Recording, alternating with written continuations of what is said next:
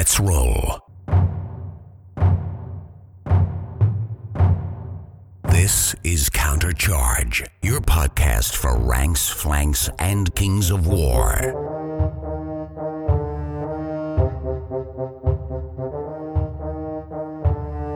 Join your hosts as they delve into the world of Pannithor and bring you worldwide coverage of all things Kings of War.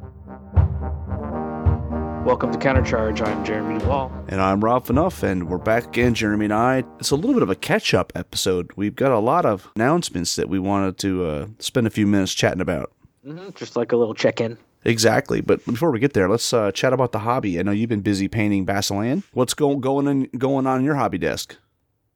So I've been working on this Spearman. I'm doing a sort of like modified assembly line. I know we've talked about on the show before, and just I know in your own hobby experience, people always tell you when you're painting units, you should do assembly line style, where you, it's like I'm gonna paint every boot on this, like all 25 of my guys, and then I'll paint all their faces, and then, and I understand from a speed standpoint that you get units so done so much faster that way, but I just like never could bring myself artistically to do it. But I've been working on this, uh, uh, try, really trying to get the Basilean project done so I can move on and do something else. And really, I kind of have a couple elements I want to do. I want to do finish the spear infantry horde to have it in the game, but also just for the army, I want to have one horde of human infantry. Just so if I ever need a horde of human infantry, you know, for whatever project I have something done and it like fits you know fits my theme. So i was like well i'm going to try the assembly line process as much as i can and just see just try it. And what i've kind of come from it is i guess you'd call it a modified assembly line where i'll sit down and be like i'm going to paint boots. But i won't necessarily paint every single boot on all of them. Maybe i'll paint eight boots or 12 boots. But when i get tired of painting boots i don't pick one model and just paint it to completion. I go now i'm going to paint cloaks and then I just try to paint cloaks for as long as I can mentally handle it. And then it's like, okay, I'm tired of doing that, so let me paint hair, and then I'll go to painting hair on as many of them as I can. So it's kind of like not a full assembly line, but it's trying to get as much assembly line as I can. And so far, it's it's coming pretty good. I think I've been making some good progress. Getting like, I think I will get it done, uh, finished early. One thing I was trying to figure out was what kind of hair I wanted to do because none of them have helmets in the spear horde. And hair is always like a tricky thing, right? Because you want to have some variety, but have it not be too crazy.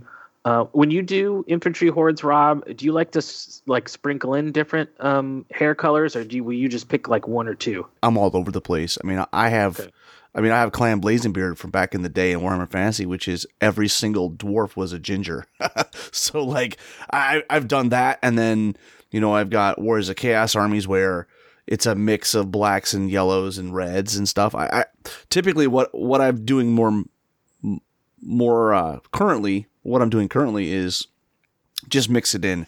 So you know you mentioned the the assembly line. I can't like do an assembly line like here's 20 guys I'm going to paint paint all of this one thing because what happens is I, I find that I my quality slips right and like especially if I'm trying to do good reasonable blends I don't I, I don't do a very good job so I try to limit it to like three or four five guys at the most per uh, per go. And and if like I have a big unit, I'll take the say I have four guys with the same pose. I will paint all those guys at the same time. And typically, what I'll do is I'll when I batch paint them, I'll I'll do all that hair in that one batch the same color, and then maybe the next batch I'll do another color. To your point, you know, I, I want to make it look realistic in that they've got multiple hair colors, whether white, black, red, gray, whatever. Um, but I also want to look good too. So um, there's a few hair colors that I've got kind of like my recipes dialed in. Uh, red being one of them. Well, I have to talk to you because I've been wanting to do. I I wanted to do red or like a red strawberry blonde. So what I decided to do is I was like googling it right because I'm I think I'm gonna do like three or four hair colors and they're and they're tied into the colors of the flowers on the base and then the colors in the like stained glass that I have. So I'm trying to tie all those colors together.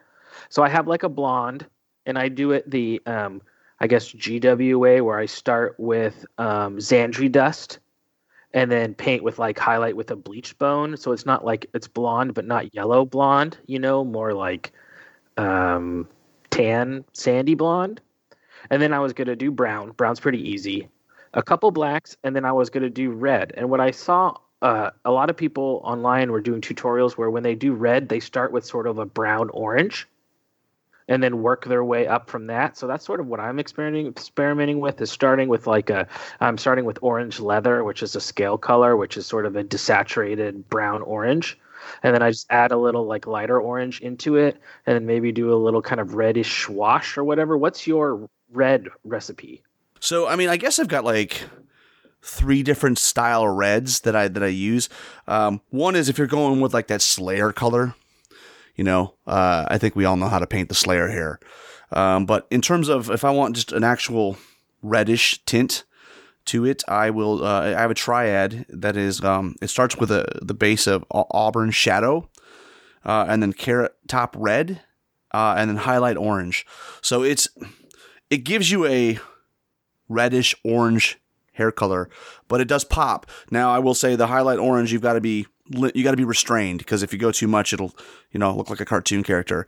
Uh, but my really my favorite go to for a reddish brown is uh, again a Reaper Triad. It starts with uh, russet brown as the base color, harvest brown as the uh, the next highlight, uh, and then orange brown. And, and, what that gives you is it's it's brown, but it's got just a hint of red. Uh, and so if you do a more traditional brown hair color, uh, you can tell the difference. Because I'm looking at it right now, and the harvest brown looks like a little darker, but of the same sort of tone as the orange leather. Right. As as a as a more desaturated orange brown, whereas the triad you just talked about was a little bit more like like extreme. Yeah, exactly. Red. Yeah. You're absolutely right. So the the, har- the the russet brown and the harvest brown and the uh, orange brown that that's a triad that is very desaturated and very uh, I'm going to call it uh, earth tony is the best way I can describe it. Realistic, natural. Whereas right, realistic, yeah, exactly. yeah, and then, and then the other one, which is the auburn shadow, uh, carrot top red, which I mean the name says it all, and highlight orange. That is more cartoonish, right? So, and in fact, that's the triad I use for the auburn color on my uh my my halfman. So it's a spot color that I use for that. So, um, but yeah, you know, hair is awesome. Hair and skin. I love to um try different colors and I like to, you know, it's cool to have, you know, skin tones of like olive complexion or African American or yeah, variety. Yeah, it just it just makes it look more realistic if you've got a wider range uh, in both the skin and hair color. Yeah, I've never been great at hair, so I had signed up actually for one of the master classes at Adepticon last year that got canceled. I had signed up for a hair tutorial.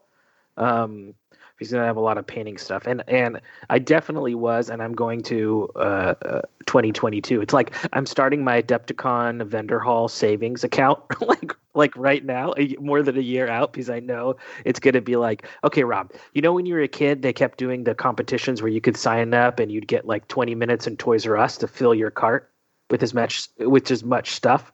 So it's like I'm imagining running through like Adept, the Adepticon showroom with like a shopping cart, just filling it with stuff because I, I really wanted to hit the Reaper booth.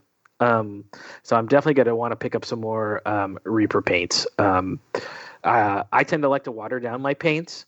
So I know the Reapers are uh, thin paint, and I know a lot of people love them like yourself. So I definitely want to try them out more. Yeah, they have a lot of flow aid in, the, in right out of the bottle paint in a lot of glazes and thin layers. So to me, that like paint style, I think, uh, would you say fits the sort of if you like to paint in thin layers, that's a good paint line. Yeah, I mean the paint range was created by Anne Foerster, right? And if you see her paint style, I think it, you're describing what you're, you know, that thin layer. Uh, I think is the you know it's it's much it's it's it's more easier it's easier to to achieve with the Reaper stuff. Now I'm I'm haven't really used the scale 75 uh, at length yet, but how does that compare? Is that also relatively thin? It, it's thicker, but it's it's very pigment rich. So in th- in thinning it down, you don't get breakage at all. You know the um the chemistry as you thin down paint, right? The molecules of the pigment begin to separate, and that's where you get little like almost it looks like dirt in your paint as you thin it down. But the scale seventy five stuff um, has is really pigment rich, so it's it thins really well. It's got really nice like um, flat, smooth coverage. Um, so of the paint lines, it's one of my favorites, but I really love for all my grays, I, the neutral grays. So like the, uh, I guess you would say that not the blue grays, but just the neutral gray triad for Reaper. I really love. I use that for my stone. Um, so Reaper's been one of those paints that I really want to experiment w- more with. But of what I've tried, um, I really like Scale 75. But the more I paint, Rob, the more I find that it's like I, I, I like a line, but when it comes to paint, I'm obsessive. I just want to buy it all because it's like I'll like, you know, I like the brown from this line. I love like Zandri Dust, that GW paint. I love. It's like my base coat for all my uh, lions and my yellow hair and all that. Just that particular color I really love. So it's kind of like I want every single paint, but usually it's I like certain things from certain lines.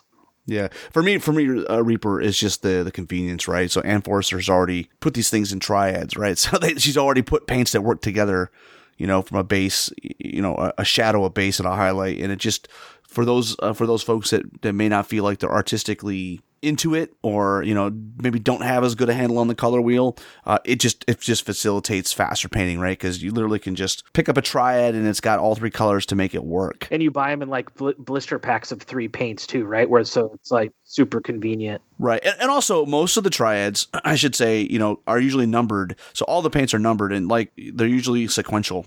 So like the russet brown's 199 and harvest brown is 200 and 201 is the orange brown. But yeah, you can buy them in a blister pack. Or what I do is I buy, go to Adepticon and it's like 100 bucks and you get like, I don't know, 35 paints in a big case.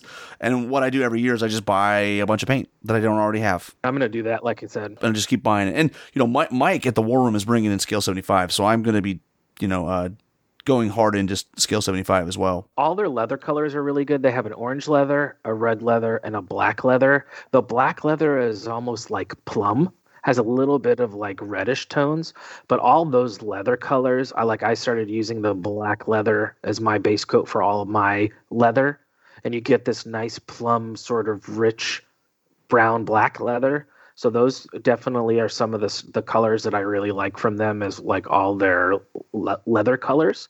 Um, because I'm always like, you know, brown and leather is one of those things I just, for whatever reason, I always wait to paint that at the very end, and like I don't care about it. So I've been trying to, to, you know, be a little bit more interested in painting the leather and not just have it be like the afterthought, you know. Leather for me is usually like, oh, saddlebags, okay, um, I finished everything else, and it's like the last thing I'm doing. Exactly. And sometimes I don't feel like I'm spending as much time on it as I should. It's the last thing I always tend to do in models, and it's like the one on the home stretch where I don't put enough energy into it. So I'm trying to kind of think about leather not just being brown, but leather being like different because that's it's true, right? Leather sometimes always sort of has a hint of color in it. I've always liked to experiment, trying to add texture. Mm-hmm. And leather's a good one to do that, right? To do all the wear, like leather cracks and stuff like that. So what's after the spearman? Okay, so after the spearman, I have to finish two troops or two regiments of Elohi. Um, but thankfully, the five models I'm using for that were going to be in the second horde when I was going to run the formation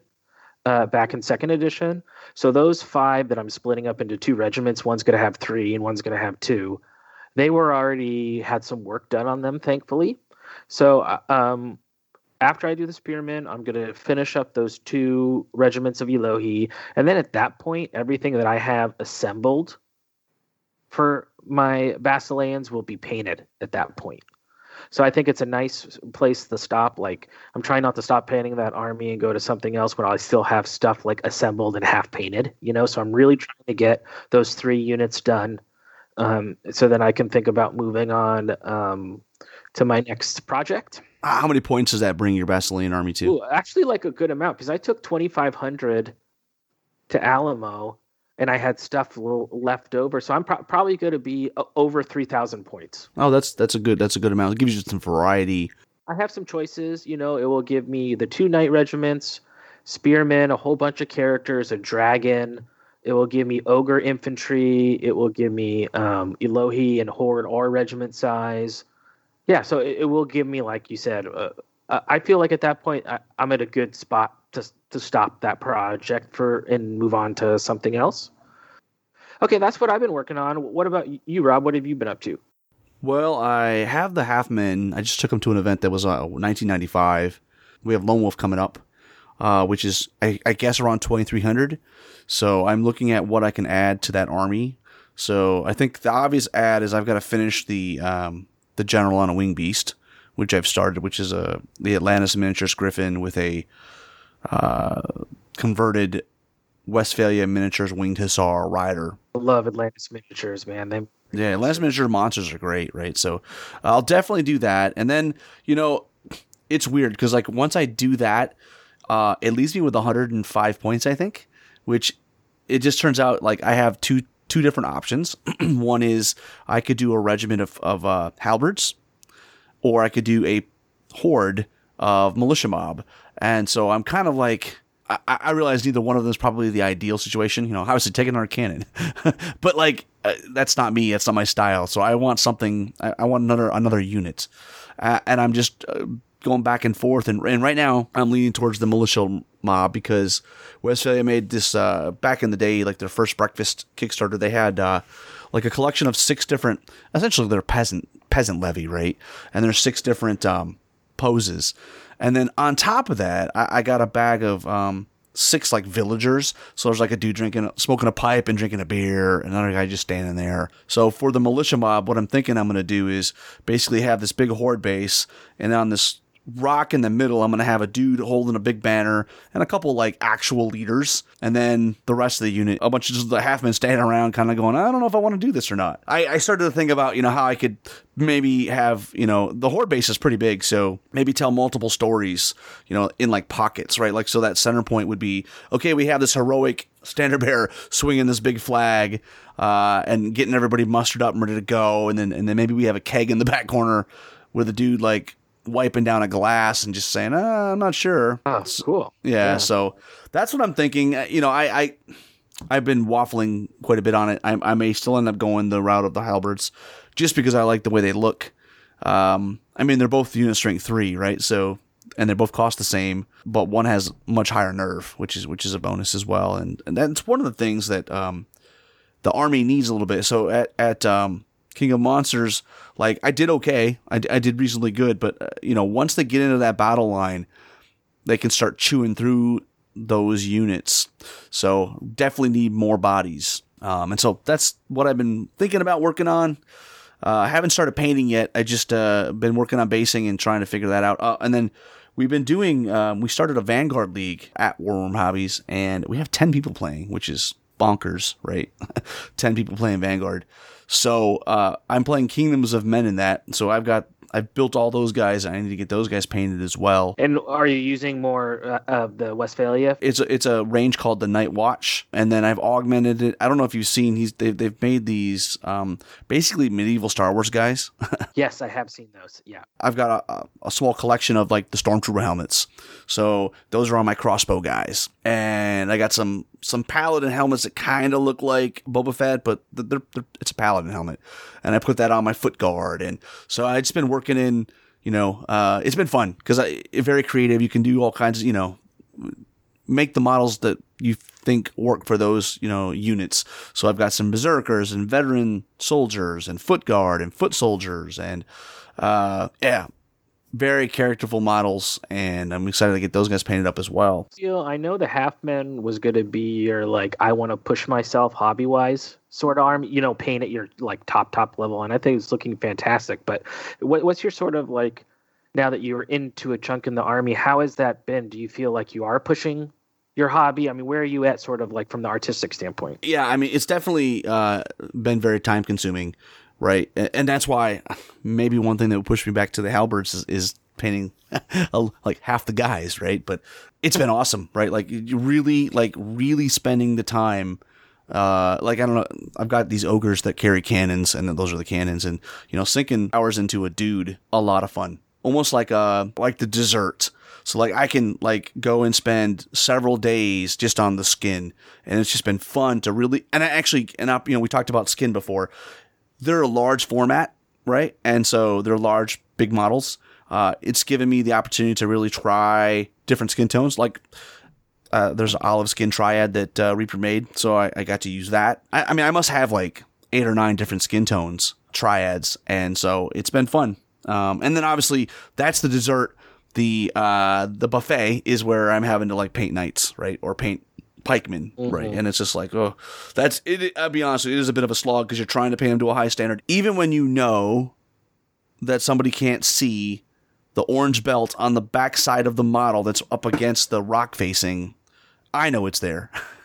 so I'm like, you know, I'm I'm trying to, you know, paint it to the best of my ability, regardless of, you know, no shortcuts.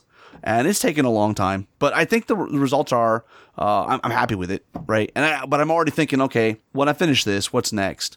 And obviously, there's some things like uh, non-metallic metal, which would maybe on the next army, um, because on this army, I'd say that would be my shortcut, as I'm doing a blackened armor, which you know uh, does not take super long to do. It's been fun, you know, lots and lots of little halfling guys. The only the only negative I would say is that they're so small that I'm having to use like significant magnification. to be able to see him.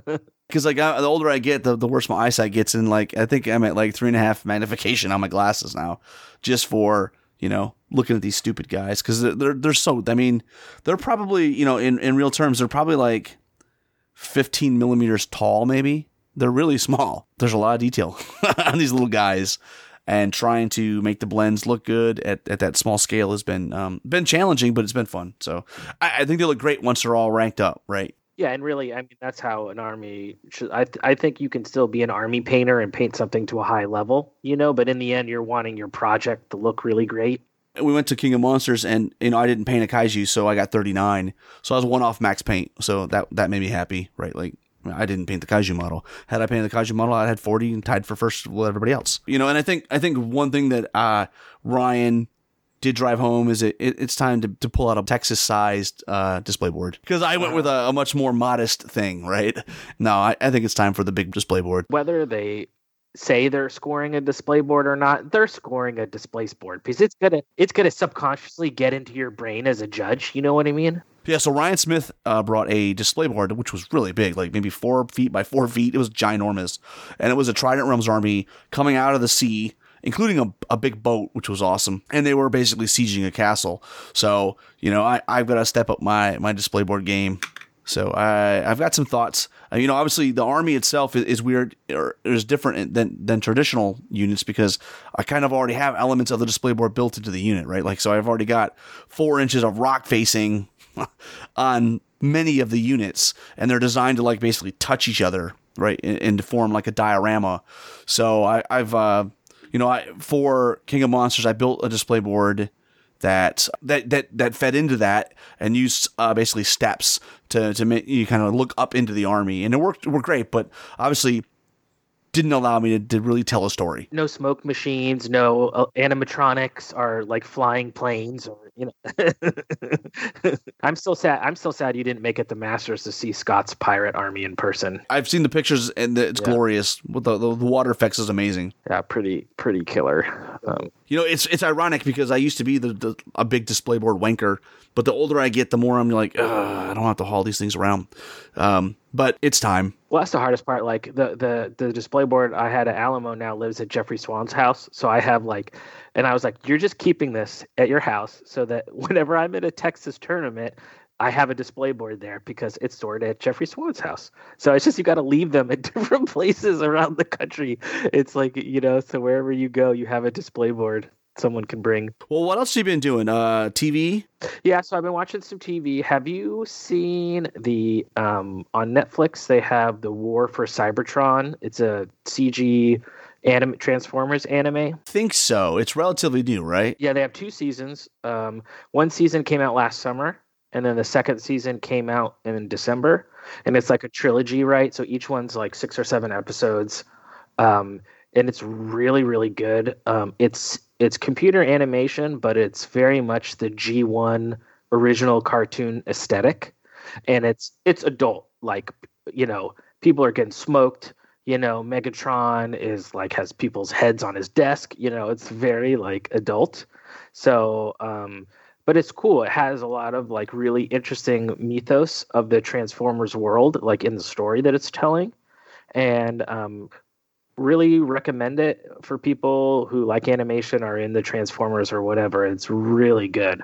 Um, so I finished watching that, and then I'm probably the next thing I'm gonna get get ready to watch um, is the last season of The Expanse. I hadn't watched yet. I don't know if you'd seen that show, Rob, but as a side, Yeah, and it's moved over to Amazon. yeah, it's on Amazon Prime now. So they just did another season as like hard sci-fi, I call it. You know, where they try to give you scientific, you know, explanations for stuff. Um, so I've been watching that. Uh, it's just been painting. Um, we started to go back. Hillary and I have been watching Lost again together, um, which has been pretty fun. You know, My wife and I went and watched that show. I've never felt the need to go back and watch it, so I'm curious what it's like going through it the second time, where you kind of know what Sure. the end game is the first is. season still incredibly holds up. But i think that could be part two is that's like the first season is so well done the first couple seasons. Right. so we haven't really gotten super far into it but so far it's been good. We feel like hillary and i have like we it's been just long enough since we watched it that we don't remember all the little like twists. Or once we see them we're like oh yeah i remember that. But it's not like in our active memory like oh this is what's going to happen next. Um, so that's been that's been fun um, uh, watching that. What about and then you sent me um, that GI Joe Resol. I've been on like like an '80s kick watching like toy things and like very much nostalgia feeling lately. So you sent me that GI Joe. Was it Resolute? That's correct. Yeah, done by Warren, Warren Ellis. It's basically GI Joe uh, in anime form, and you know right when it starts when they kill off a Joe, like right in the very first scene. You're like, oh, this is not your, this is not the age GI Joe, because in the, in that one, like people got shot, but like it was almost stormtrooper laughable, right? Like you, beep, beep, beep, beep, beep, and they were just like nobody ever really died. So it was awesome. There's a scene where Storm Shadow and Snake Eyes fight, which not going to spoil it, but it, it, it's fantastic. So what about you? What have have you guys been? Have you been watching or getting any, anything? Yeah, I've been watching the uh, the the Thundercat reboot that was on Netflix a while back. How's that? It's really good. It's also in an anime style, and uh, I mean, t- basically, TV. What we've been doing is my daughter and I have been watching, go and watch a couple hours before we go to bed, and uh, we we've we, we got through a bunch of things. She, I, I don't know why, but she loves Robot Chicken. I don't know why or, how, but she's like found Robot Chicken, so she wants to watch that. So we're watching some of that, um, and then obviously uh, I'm trying to get her to get into uh, Futurama. So we've I don't know maybe half of that, uh, and then you know what I binged this weekend? Tron Uprising, which is a Disney show from like cartoon from like 2012. And it, it's very uh, it's very tied into Tron Legacy. If you've seen that movie, Yes. Uh huh. it's really good. Uh, it's unfortunate because there's only one season, and at the end of the 19 episode run, you're like, oh, this is just about to get really awesome, and then kabosh, there is no more. So it's a little bit, little bit disheartening in that in that regard. Because Clu shows up finally, right? Uh, and it, it's but it's got great voice acting, and, and obviously has Bruce Boxleitner as as Tron because you can't have Tron without Bruce Boxleitner, right? So, but uh, yeah, it's it was a really good show, and it's on Disney Plus. So if you haven't seen it, Yeah, I'll check it out. So I have you should definitely check it out. Especially if, if you like Tron Legacy, this is like an extension of that. And there's a couple episodes where some of the characters, like Olivia Wilde's character from Tron Legacy, she's in the, she's in at least one episode. So it's it's really really good. What about WandaVision? That's speaking of Disney Plus. I have not watched it. Uh, you know. I, I is it good? I, I Yeah, I it's one of those things where I, I I'm um I like to binge. So I typically will wait till it's all done and then I'll just watch it all like back to back to back to back to back. this would be a good show for that. It's very like first few episodes are very high concept, and I know some people feel like it's too dragged out or whatever. I've heard that, but for me, I think it's a pretty interesting show. So definitely put that on your to watch list once you're once it's done. Well, awesome. How about video games? You've been playing any video games? Yeah, I've been playing a little World of Warcraft. Um, when Shadowlands, the last expansion came out, I got really into it again, but haven't been doing as much um, PVE and raids and stuff. But I like to do arenas. I have a couple buddies that I used to do arenas with back five, eight years ago. One of them was a streamer. Uh, we had like a pretty high rated team at some point, so they all those guys started playing again. So I've been kind of doing some PvP mostly in that game, but not not a, a huge amount. I've been trying to get more back into to painting, but you know, still Warhammer Total War. You know, that's like a forever on the the docket. Um, I've been watching. Uh, Hillary has Animal Crossing, Uh, does Aubrey like that? Seems like a game that maybe. Yeah, we have it. We have it on the Switch. You guys yeah. have it. Yeah. So I watch her island sometimes, and then we've been having fun. Uh, I tried, but it's like I can't remember. Like my my reflexes are shot. But uh, the Super Nintendo thing on the Switch, where you can play Super Nintendo games, she's been playing Donkey Kong Country, and she like is I, I it got to like is on the end boss, and he's really tough and I forgot, like back in the day when video games were all about super hard platforming, and I was trying to like do. Just play t- the original Teenage Mutant Ninja Turtles. If you forget. Rob, what are your thoughts? I was watching a YouTube video of a game room, and he had gotten some up. I know you're a retro arcade guy. Yeah. He had a whole arcade with the arcade one up. Yeah. Mm-hmm. Because they've come out with the Teenage Mutant Ninja Turtle, but they're coming out with the four four player X Men Capcom fighter, which I was obsessed. What's your thoughts on the one up arcade? I listen to a lot of podcasts that are on retro gaming and stuff, and there's some people that like stick their nose up at, oh, poo poo poo, you know, arcade one up. Here's the reality. You ain't gonna buy one of those machines. Like, and they have a six player X Men, right? Didn't they have in the arcade back in the day? Like, there's a six and a four. You good luck buying either one of those. And if you did buy one of those, it's gonna cost a lot of money, and it's only gonna play the one game. so you know, I, I, actually am a fan of the of the arcade one ups because uh, I think it's the best. Uh, it's a it's it's the best concession, right? Like, it, okay, yes, it is it is essentially emulation. It's a what three quarter scale, but it's achievable. It's it's in your ballpark of you can afford it, right? Because you know some of these arcade games now. I mean, think like the original Star Wars Vector game. I mean, you couldn't touch that game right? It's it's it's it's way expensive. So you know whatever that is, four hundred bucks or whatever the, the, the arcade one up is. It, it, it allows people to have those games in their homes and, and obviously it's mostly nostalgia, right? I mean that's that's why people why well, most people are picking those up. I'm a big fan. You know, I have not picked up any of those games just because of space is, is limited here. The arcade one up is one option. Then there's also like the, the quarter scale games like by Numskull uh, and Retrocade which are totally awesome. They're you know they're one quarter scale replicas of the the game. Obviously, still emulation. Retrocade makes one like like like a like a Dragon's Lair uh, Dragon's Lair game, and it's it's phenomenal. So I, I'm a big fan of any way you can play the games that you wanted to play back in the day in your home. I'm all for it, dude. And if and if and if it's just on a laptop, you know, and you're you're running your your your MAME, that's fine too.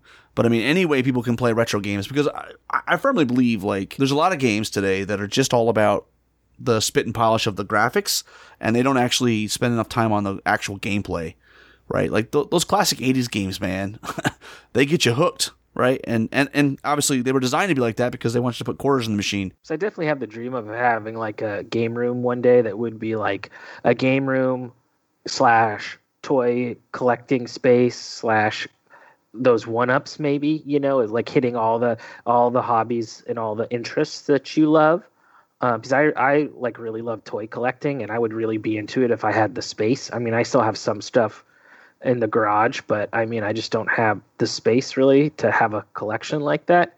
But there's just something, and I think you feel it in miniatures too. There's just something nice about collecting and building things. Like I'm, I'm thinking about, ooh, I got to get this, and this version has a yellow cape, and this version has a green cape, which was only released. I, there's just something about it that it, to me is like keeps your mind occupied. With that, let's take a quick commercial break, and then the other side, let's maybe chat a few minutes about some announcements that we've got. Hi, guys. This is General Gaddafi from Singapore, and you're listening to Counter Charge. And we are back.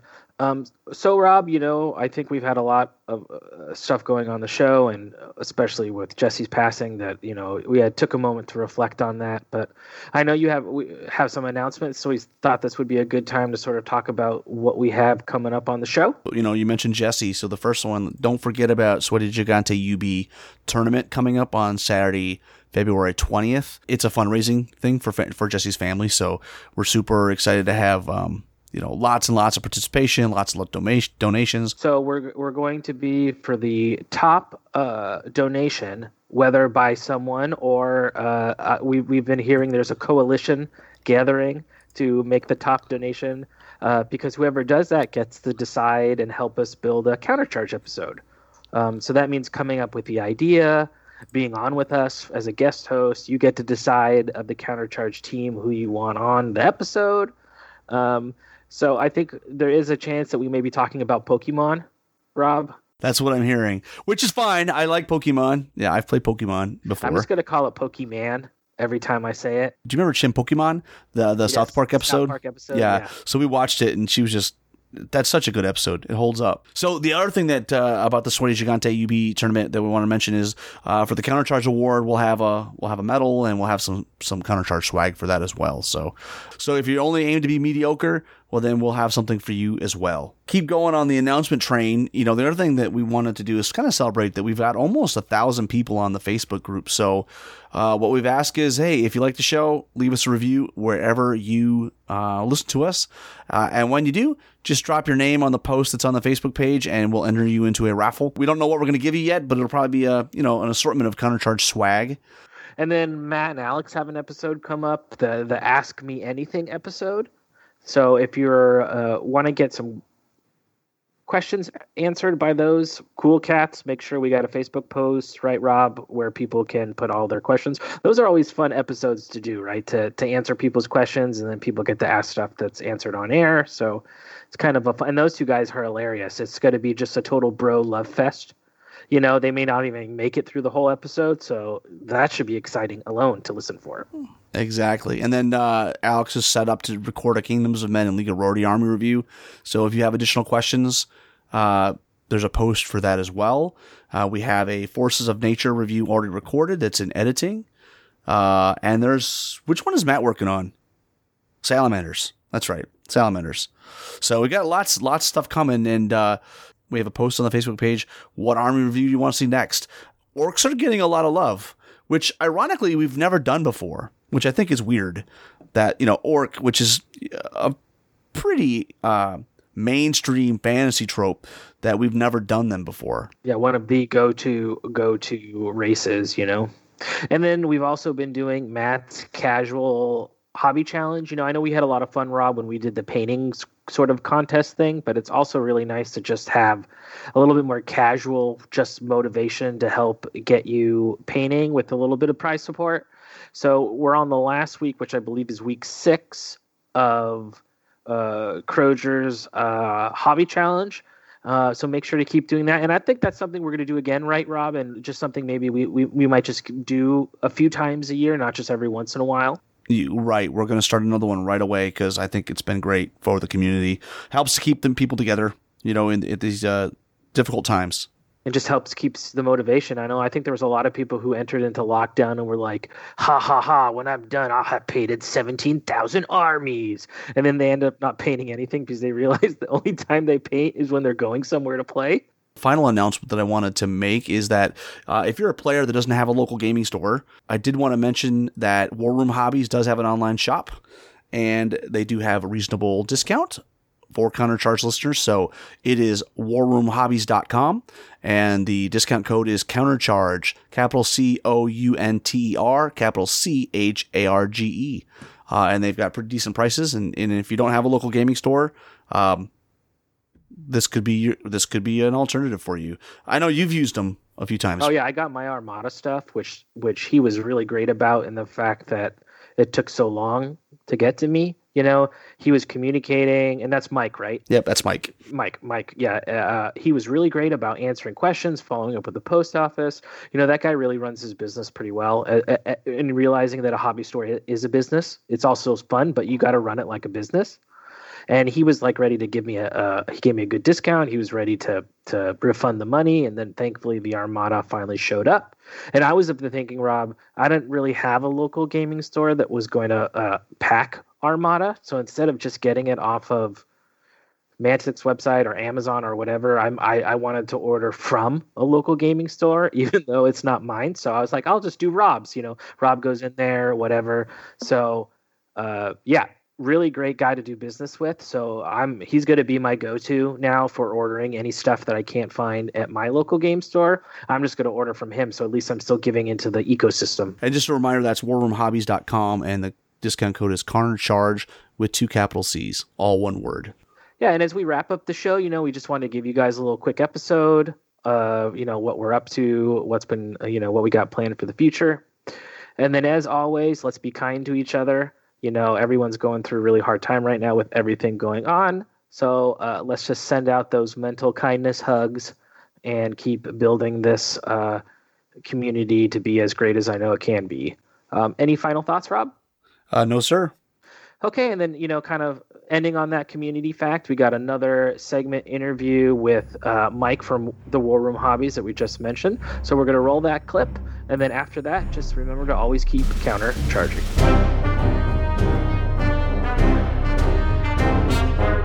Next up, we're going to chat about community building from the store perspective, and I've got two panelists here with me. Michael Horner with War Room Hobbies. Matt Wiseman, a patron of War Room Hobbies. We've chatted at length at nauseum about community building. We figured it's high time to get from the store's perspective. They have skin in the game. Uh, it's a tool that they can leverage. Let's start with this simple question from a store's perspective: Why even build a community?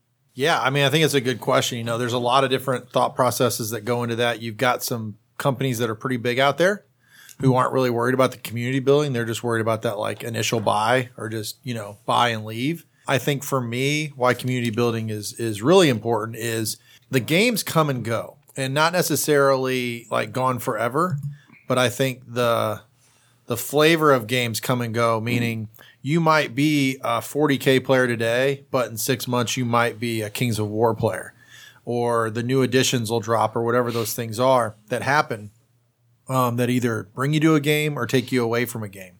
The community is important because that's why most people play. Like I see your tryhards that come out to play where it's like Oh, the they come out- tryhards. they come out of nowhere. It's a nice, nice and term. they're like they're they're there It's the ultra competitive gotcha crush guys. people. And what they really do is they kill your community. And then what's nice is when you have your group and you see it you see those four or five or six players who don't have to be a huge group. They can be a small group. They can be you know just a handful of players who they're playing three or four games together and they're enjoying that game. Yeah, and when people come into play, they generally see two people who enjoy playing a game together, and that's what draws new players into a game. yeah, Not the huffing and puffing Right. and somebody did something that, you know, they didn't expect and now it's not an enjoyable experience because you rarely see anybody playing a game Mm-hmm. and they're crushing an opponent and somebody new watching is like, "You know what? I really want to play this game." I want to get crushed too. I want to play this Yeah. to where this guy's mad and he's he's upset, he's complaining about the rules. And I think when you have a good community, you have guys who generally are building lists to play a game with somebody that they want to enjoy playing a game against. they have self restraint. They have self restraint because they know they're going to play him next week. Right, you got to see him Right? again. You're, you're not Yeah. in a tournament where you you you're not flying somewhere, you're not driving somewhere. Some you're not, anonymous you're never victim. going to see this guy Yeah. again, you know. And I think from a from that standpoint, you have guys that are willing to help each other out. And also too, why community is important is you know we're sitting in the store right now, and I see three people sitting at a table, and I can tell you right now, two of the gentlemen are here every Sunday painting their models, whether it's D and D, Games Workshop, Mantic, whatever it is. They're painting their models because they want to do it together as a group, and they've allowed someone new, you know, a 14 year old kid basically has been coming in the shop for the last two weeks trying to figure out what hobbying is all about. And we've allowed them to just join right in. And yesterday, that same individual was with somebody else getting a Blood Bowl demo who's not part of that group Yeah, but we've accepted those people. And now that that kid's been in here three, four out of seven days a week, yeah. Just figuring stuff out, just trying to understand what this game's about, trying to understand. it's a girl, right? Yeah, yeah, it's Meredith. Yeah, Yeah, I've not met her yet, but that was cool yesterday. She was learning uh, Bowen was teaching her Blood Bowl. yeah. And she's Oh, she came in to do the magic. She's basically just trying to find a place that she fits. And we saw the same thing with folks like Bailey, who just jumped into different games. And you've got people willing to teach. Yeah, they're willing to sit down and take time with somebody. They're not selfish, right? And that's why I think the community aspect's important because hmm. community's hmm. bringing people in because people want to be involved. They want to be a part of something. Yeah. And when you do that from a store perspective, man, that's great. You know why? Because she's bought a Blood Bowl team yesterday. Picked up goblins. really. Yeah, Okay. she went with the. She went with. I think they're like flea bags or something like that. So she picked up goblins. That's cool. And she's going to sign up for the league awesome. about two weeks ago. She was in here with all the 40k players, and she picked up the starter set for Adeptus Mechanicus. That's amazing. Right. So this is somebody who is picking up some different games, knowing these are the different nights people play, Yeah, and because they've met players they want to play games with, they're getting involved in those games, yeah. And that's what you want to see. You want to see people picking up something that they enjoy. Somebody's there to walk them through lists, and even to tell them to tone it down a little bit. Like we have uh, one of the one of the young men who came in here a lot just because he would come in here, you know, right after work, working a day shift. Twenty years old, named Bailey. As a community, we sat down with him. We're like, "Hey, bro, you're just buying up a ton of stuff. It's obvious like he has nowhere else to spend his money. You know, as a store, I love that. But I, I pulled him aside and I'm like, hey, bro, pick like three games Yeah. and just really play those. Like play them, enjoy them, because right now you're buying stuff. and you're gonna get upset eventually because you're not Yeah. you're not seeing that return. You're not seeing that return of enjoyment. You're seeing other people enjoy something and you're taking that first step of the purchase and you're not playing. And then he did. He actually got into a D&D group and got really entrenched with that particular group. And you just saw his enjoyment like go up a notch because he fit in somewhere. And I think mm-hmm. that's what's important because that's what keeps the players coming in and from a store perspective, they're coming in consistently. They've got they have a group to feel like they're a part of, and then they enjoy the hobby. There's a term that they, they use in board gaming. It's called the magic circle, which is essentially when you sit down to play a game, you are accepting a social contract with your fellow people and you're, you're going to abide by the rules. And you, you know, Yep. this is kind of building a community is kind of building that magic circle at a bigger level, you know, bringing people in and you're, you're socially accepting the fact that, you know, you're not going to be a, a tool and you're going to, Yeah, no, yeah, right. I think you hit on the head. Is that when you come into something like this, this is your thing in common to get you started, and you have a set of rules that everybody has to live by because you have a game system and a game structure. And then outside of that, like you and me, like I didn't know you before I opened the shop. Right. Really, I messaged you one day on Facebook, like, "Hey, dude, I'm opening a store." Yeah. and we live like less than a mile apart, and your kid is the same age as one Exactly. of It's my army weird. of children, mm-hmm. and that's what branched out of that, which is other things that you have in common. But what started it was you have a game, you have a rule set, you abide by that, and you can kind of learn too. If this dude's gonna go outside this rule set and cheat or whatever, it's probably not somebody I want in my circle. Right. But now that you know you can figure people out, now you want to let people into that circle. Well, even having someone point, like I'm coming at it from, I'm still a relatively new tabletop war gamer.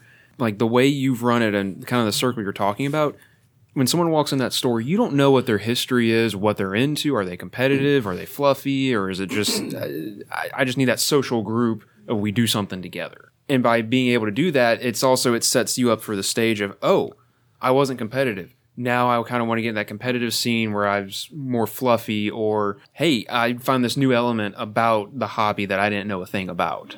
So even not just from the guys leading it of being able to pass on that passion to the rest of the team members, you can develop that, have that community to help you develop and get, I guess, maximum enjoyment from the game. Oh yeah, you find your spot. I mm-hmm. definitely agree. I think you find your spot within your community, and you learn that too. Like, you know, being a part of different communities in the past is a good community realizes everybody's kind of role in that community, and you know, okay, I'm playing so and so this week. I know the kind of player they are. I'm going to that social contract. I'm going to cater gonna- my army to the player that's I'm playing So we against. both so I'm a not bringing a time. beat stick. Oh, I'm playing Bowen, and he's a hardcore tournament player.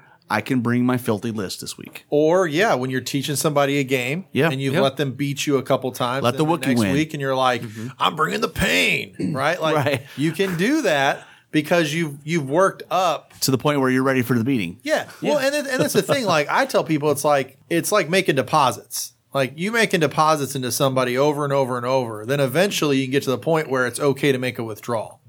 Like it's okay mm-hmm. now for us to play a game where you know we're on Yeah. even keels, and if I do beat you, it's not like you've destroyed their hobby.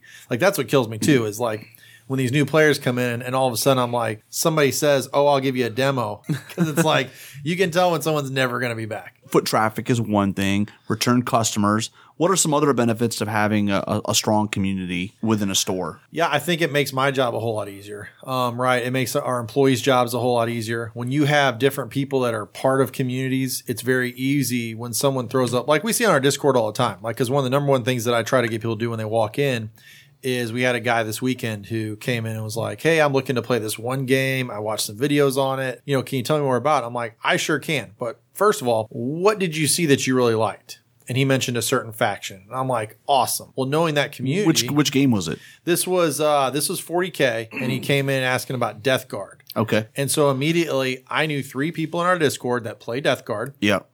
really enjoy them and i'm like okay get in our discord i'm going to have you message these people right now and tell them, hey, can you tell me a little bit about Death Guard and how they play and why do you like them? And within like a couple hours of him being in the store hanging out, he started getting replies.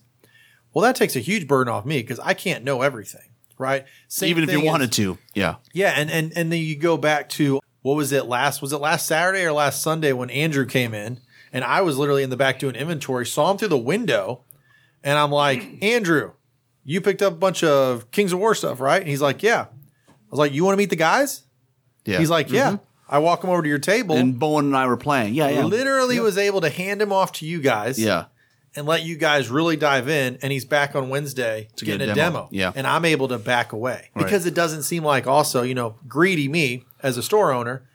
It doesn't seem like I'm trying to push a sale. You're trying to push a community because I don't want you to buy once. I want you to come in. I want you to Well, and continue we'll, being. We'll, we'll, we'll talk about cross pollination, but like that's the other thing too. Like there's communities for each game, and it's in your best interest to have people in multiple communities. Oh yeah, yeah. So you can so you can get that that going, but it makes it so much easier for me is that you've got these different groups that I don't know every game. Like I, I can't. Well, you can't know every game. No. right? It's impossible. Yeah, and so being able to use the social media platforms like the Discords, the Facebooks, and stuff like that, I can. Did you call it the Facebooks? I like that. the. Facebooks? Yeah, depends on depends on which Duh, groups I'm in. Uh, but like being able to those people just plugged in immediately. yeah, right from the day they walk in the shop get them plugged in with people immediately with their game it's Yeah. it's just and, and you see the enjoyment like a lot of people that have come here that's been one of the number one things was the gentleman that works here now like he's like i used to go to this store ba- is this Bailey? We're talking Bailey. about? Yeah. Bailey that works up here now. He was like, I used to go to this store. He's like, I came in here one time on a Saturday and there was a big group of people. He's like, I bounced around to like three or four tables and people actually explained to me what they Mm-hmm. were doing and we had a good conversation and I never went anywhere else. He's Yeah, like, I it's chose to stay here because that's the reason why we take up so much freaking space with, with, all the tables. tables. Yeah, Like, I mean, I told people a thousand times, like, I could cut the tables down to four tables, increase retail, and actually turn a real profit in this place. yeah. But all these tables in here, they all get used, and people build that community. So Matt, so obviously you- you're with us here. I'm going to turn it over to you. Obviously, you have an interesting perspective because I don't think you've ever been part of a gaming community outside of one that was in a store, right? No, no. Everything So- else was that you had to go to someone else's house. Right. Yeah. Yeah. That's you had to already know them, and I mean it's kind of odd to That's just sketchy. come to a new Yeah. place like before you guys had War Room. I heard, oh, we had Yeah. the Rat House. exactly. Yeah, it never on. were. It was so hard. People Co- like, like even was it Christian? That's his name, right? Yeah, We're like, come on over. Like he only came once because it was like you know it's got to walk down this alley. Yeah. it it's so sketchy, but having that shared space that you can come in to learn so- about it, yeah. and I mean, because I mean, it's you know, kind of like the new guy coming in, asking the veterans, "All right, I need help. What's the common pitfalls?" And then two, coming from uh, not just well, basically from the bunker, I was very much given the, "Oh yeah." Here's the 40k. Here's how it works. Eighth edition fixed this of seventh. You won't have to have this problem.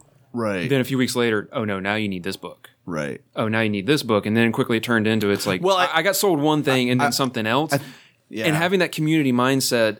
Well, kind of to your point of like, yeah, you want to sell as much as possible by having the place of, hey, now we can play it to enjoy it, and then you can explore more of it. It now makes it the anchor point for this is where I want my sales to go to.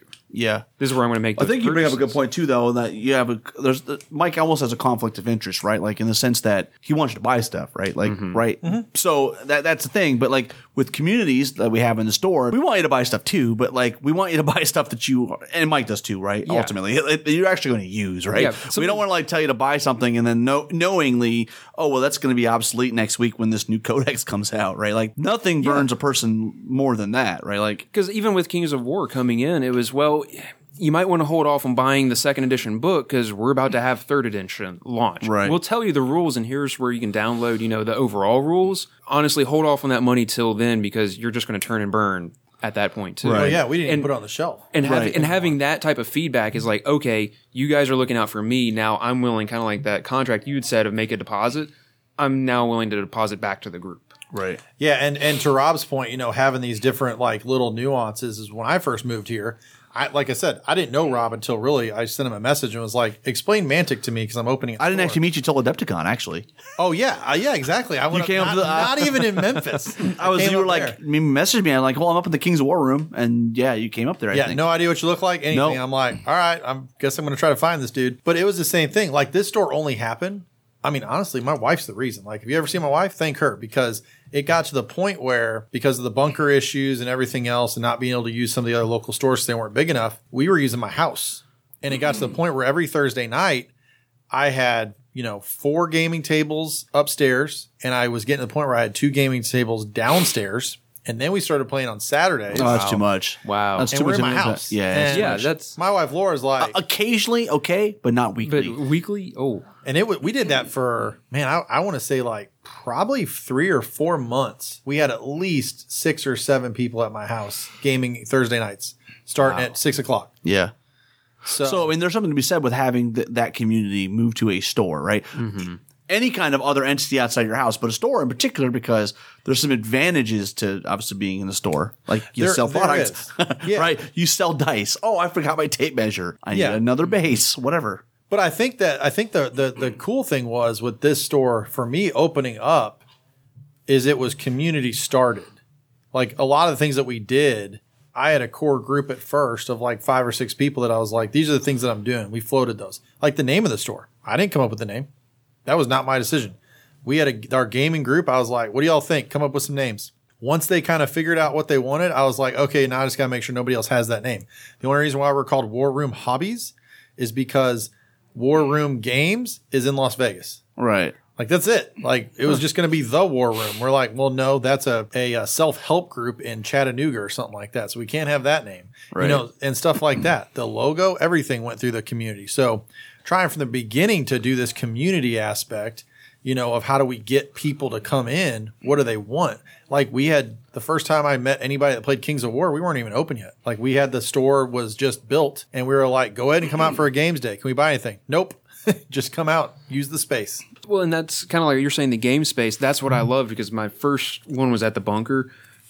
Two tables, tops for free. There's always three tables open. One was always taken. There's always a game going on. And it's funny, he says the bunker because that's what they called it when it Well- used to have like 40 tables. And Yeah. So uh, for those who don't know what we're talking about, is the Memphis Battle Bunker, sometimes known as the World of Battle, Memphis Battle Bunker, GW store. It was in GW's uh, corporate headquarters for Memphis, which used to be a well, it still is a distribution site, but it used to have sales, which is now subsequently moved to to, to um, Dallas Dallas. because it, it all relocated from Baltimore. The Battle Bunker was great. They had, I mean, well, back up. If you like GW games, it was great because it, they had some of the greatest hobby tables. I mean, all amazing stuff, right? If you were into 40k or, or Warhammer Fantasy, it was hard to beat, right? All the walls were set up like a castle. Yeah, it was a oh, castle. it was Shields amazing. Everything everywhere. was amazing. It was amazing. But when I was starting, they had closed that area off. Right. And so you just had your typical small store. Me being brand new to it, it was like, well, where else am I going to be able to play this?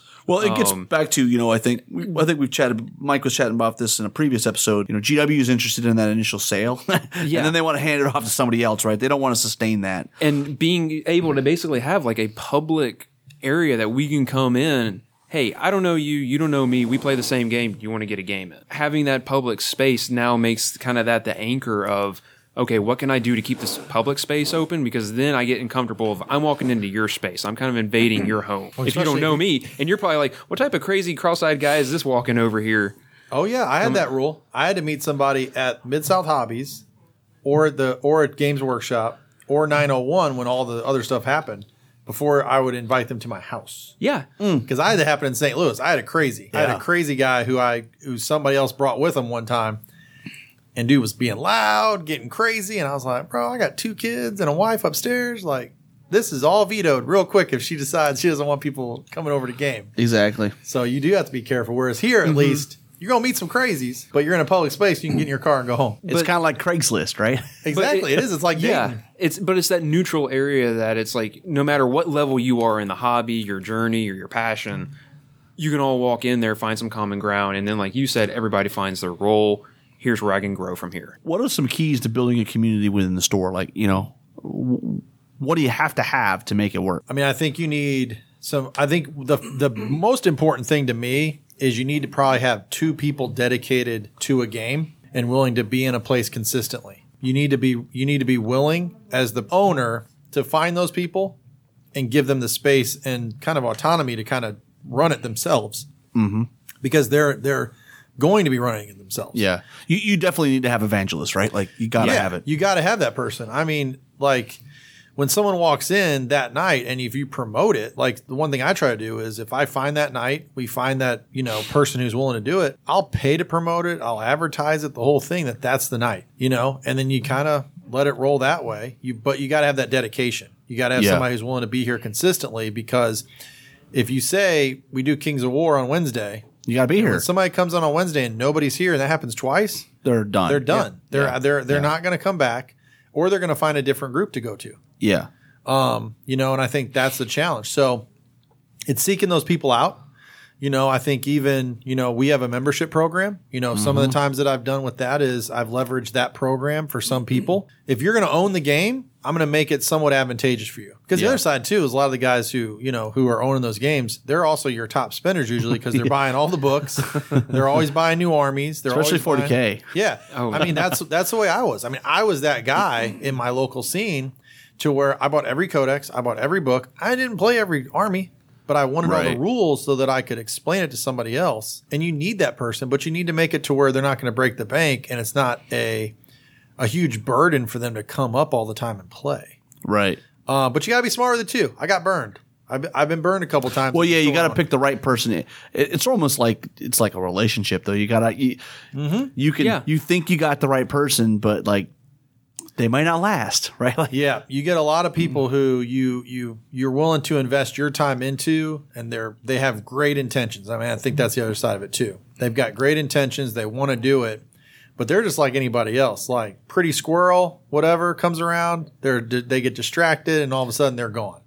I can name I can name probably twenty games that I've had guys come in who were like, I'm going to be all in. This is what I'm going to do. I'm going to run this for you. You need to carry it. That wanted special benefits right, Right. off the bat.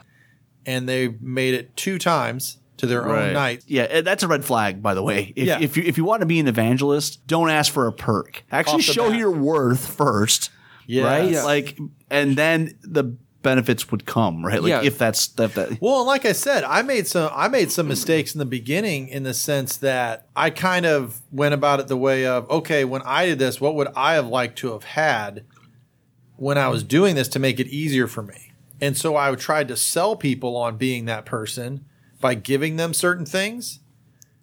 And there was no passion behind their side of it. They were like, "Oh yeah, I'll do it if I get that." well, if that, then there's a job, and then you're no longer an evangelist. Then, you're yeah. an employee. then they basically just petered out. And then there's people who, after you watched it, you, you saw them naturally doing it. You're like, okay, that that's a good investment as a store. I need to make sure this person has what they need for this it- hobby. It's being uh, like you're trying to say. It's identifying who's got the passion. Yeah. because that's going to bleed through to the players, like the new guys, like me walking in. Oh, not only do you know the game, but you know all the ins and outs. And okay, here's all you can do. So initially, it looks like this. Here's how you can have fun with that. So if you're going competitive, here's a few different ways to do that, or something else, which then just hopefully means not long after I'm coming to you at the counter. Hey, here's what I'm looking at. He's helped me build a list.